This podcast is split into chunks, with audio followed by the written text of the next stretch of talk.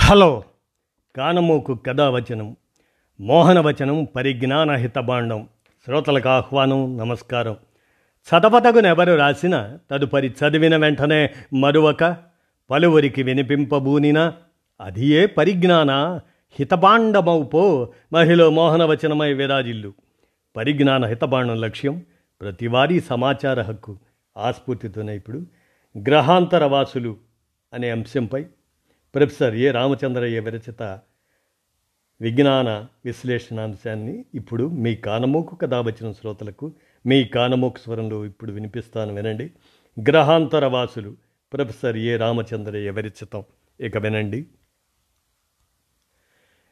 Aliens అదే గ్రహాంతర వాసులు భూమి మీదకు వస్తే వాళ్ళతో మనకు కానీ మన భూమికి కానీ ఏమైనా ప్రమాదమా? అన్న ప్రశ్నకు ప్రొఫెసర్ ఏ రామచంద్రయ్య గారి విశ్లేషణాయుత విజ్ఞాన సమాచారం ఏంటంటే వాడు ఇక్కడికి రావటం సాధ్యమేనా? అసలు ఏలియన్స్ గ్రహాంతర వాసులు అనేవారు ఉంటారా?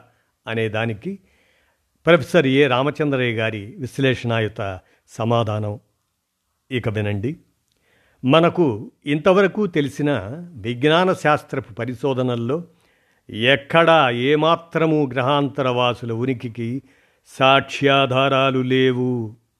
భూమి మీదున్న పరిస్థితులే విశ్వంలో మరెక్కడైనా ఉంటే అక్కడ భూమికి మళ్ళే జీవం ఆవిర్భావానికి ఆస్కారం ఉన్నా అక్కడికి మనం పోవడానికి ఎంత కష్టమో?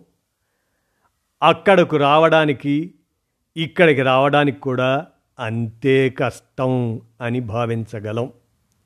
మనకు తరువాతి ఉన్న అంగారక అదే మార్స్ గ్రహానికి కూడా మనం మనుషుల్ని పంపలేక పాత్ సైండర్ అని డిస్కవరీ అని క్యూరియాసిటీ అని మానవరహిత శకటాలనే పంపగలుగుతున్నాం.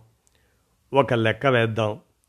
అంగారక గ్రహానికి చేరడానికి అమెరికా వారి NASA national aeronautics and space administration ప్రయోగ వివరాలకు సంబంధించిన కొన్ని గణాంకాలను పరిశీలిద్దాం.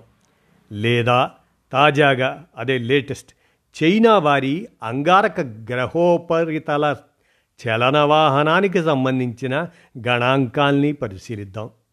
అమెరికా వారి నాసా సంస్థ Atlas V five forty one అనే రాకెట్ సహాయంతో ముప్పై జులై ఇరవై ఇరవైలో పంపిన ప్రిజర్వర్ యాన్సీ అనే వ్యోమ శకటం అంగారక అదే కుజ గ్రహోపరితలంపై పద్దెనిమిది ఫిబ్రవరి ఇరవై ఇరవై ఒకటి నాడు దిగింది.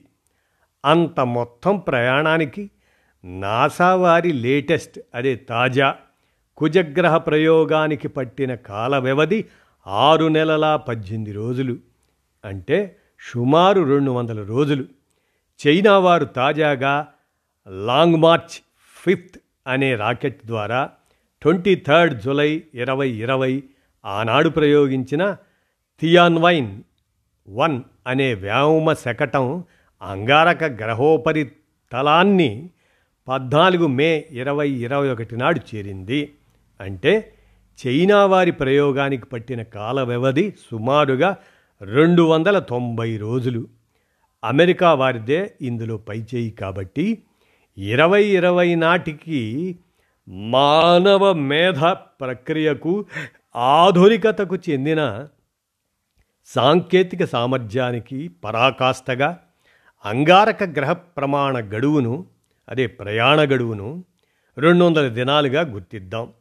అంటే మన భూమికి అత్యంత చేరువుగా ఉన్న సమయంలో అంగారక గ్రహానికి భూమికి మధ్య ఉన్న దూరం సుమారు యాభై ఆరు మిలియన్ కిలోమీటర్లు లేదా ఐదు కోట్ల అరవై లక్షల కిలోమీటర్లు. ఈ దూరాన్నే ఎంచుకొని మానవ సహిత శకటం అంగారక గ్రహాన్ని చేరాలంటే కనీసం రెండు వందల రోజులు పడుతుందన్న మాట. మరి మనకు సూర్యుడి తర్వాత అత్యంత చేరువుగా ఉన్న నక్షత్రం ప్రాక్టిమా సెంటారీ. అది సూర్యునికి సుమారు నాలుగు పాయింట్ రెండు ఐదు కాంతి సంవత్సరాలు లైట్ ఇయర్స్ దూరంలో ఉంది. ఒక్కో కాంతి సంవత్సరం నిడివి సంవత్సర కాలంలో కాంతి శూన్యంలో ప్రయాణించే దూరం సుమారుగా తొమ్మిది పాయింట్ నాలుగు ఆరు ఇంటూ పది ten to the power of twelve kilometre లేదా అబ్బో తొంభై తొమ్మిది వందల నలభై ఆరు తర్వాత మూడు మూడు ఆరు రెండు ఎనిమిది పది సున్నాలు కిలోమీటర్ల దూరం. నాకైతే అది ఎన్ని వేల కిలోమీటర్లో నాకైతే అర్థం కాదు. నాసా వారు యాభై అదే ఐదు వందల అరవై తర్వాత ఐదు సున్నాల కిలోమీటర్ల దూరంలో ఉన్న అంగారక గ్రహానికి అత్యంత తాజా ఆధునిక టెక్నాలజీతో చేరడానికి పట్టిన కాలం రెండు వందల రోజులైనట్లయితే సూర్యుడి తర్వాత అత్యంత చేరువుగా ఉన్న మరి తొమ్మిది వందల నలభై ఆరు తర్వాత మూడు మూడు ఆరు రెండు ఎనిమిది పది పది సున్నాలు కిలోమీటర్ల దూరం ఉన్న ప్రాక్టిమా సెంటారిని చేరటానికి పట్టే కాలం ఈ రెండు దూరాల గరిష్ట నిష్పత్తి అవుతుంది. అంటే ఇంకా చెప్పలేం. తొమ్మిది తొమ్మిది వందల నలభై ఆరు తర్వాత పది సున్నాలు యా ఐదు వందల అరవై తర్వాత ఐదు సున్నాల రోజులు అన్నమాట దీని విలువ సుమారుగా లక్ష అరవై ఎనిమిది వేల తొమ్మిది వందల రోజులంట లేదా సుమారుగా నాలుగు వందల అరవై రెండు సంవత్సరాలు. ఒకవేళ ప్రాక్టిమా సెంటారీ నక్షత్రానికి కూడా గ్రహ కుటుంబం ఉన్నట్లయితే అక్కడ కూడా మానవుళ్ళాగే తెలివైన జీవి ఉంటే ఆ జీవికి కూడా మానవుళ్ళాగే అంతరిక్ష ప్రయాణ సామర్థ్యం ఉంటే ఆ గ్రహాంతరవాసి మన భూమిని చేరడానికి పట్టే కాలం సుమారు నాలుగు వందల అరవై రెండు సంవత్సరాలన్నమాట.